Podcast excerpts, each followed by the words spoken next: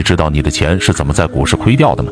散户账户往往有一个特点，它是由多笔微小的盈利加上少数几笔剧烈的亏损组成的。为什么会有这种现象呢？其实，如果散户赚一点就跑，赔一点就跑，也赔不了什么大钱。那么，散户的剧烈亏损怎么产生的呢？我给你讲一个故事，你就明白了。不妨动动你发财的小手，点个赞，继续听。我有一个朋友，很早就开始炒股票，也算是一个老股民了。一开始其实他也就那样，不怎么挣，不怎么赔，也赔不了什么钱。突然有那么一天，他学会了补仓，他仿佛如获至宝，不知道跟谁学的，买一个票跌了，补仓，跌了再补仓，越补越多，小亏损最终变成了大亏损，因为持仓太多了。然后翻不回来的时候，实在受不了了，一把割肉。就亏一大笔。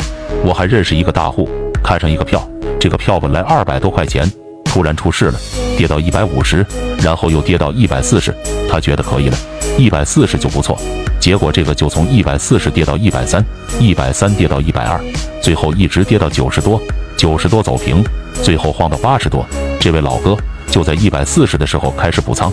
一路跌一路补，从最初的不到百分之五的持仓，一路补到了百分之四五十的仓位，然后他的平均成本在一百二，最后却只有八十多块，晃一晃拉到九十多的时候他就出了，这一下就亏了百分之三十，百分之三十本来不多，假如你的仓位占比很低，其实无所谓，可以忽略，但如果有百分之四五十的持仓，这一下亏损就放上去了，所以说散户补仓这个习惯特别不好。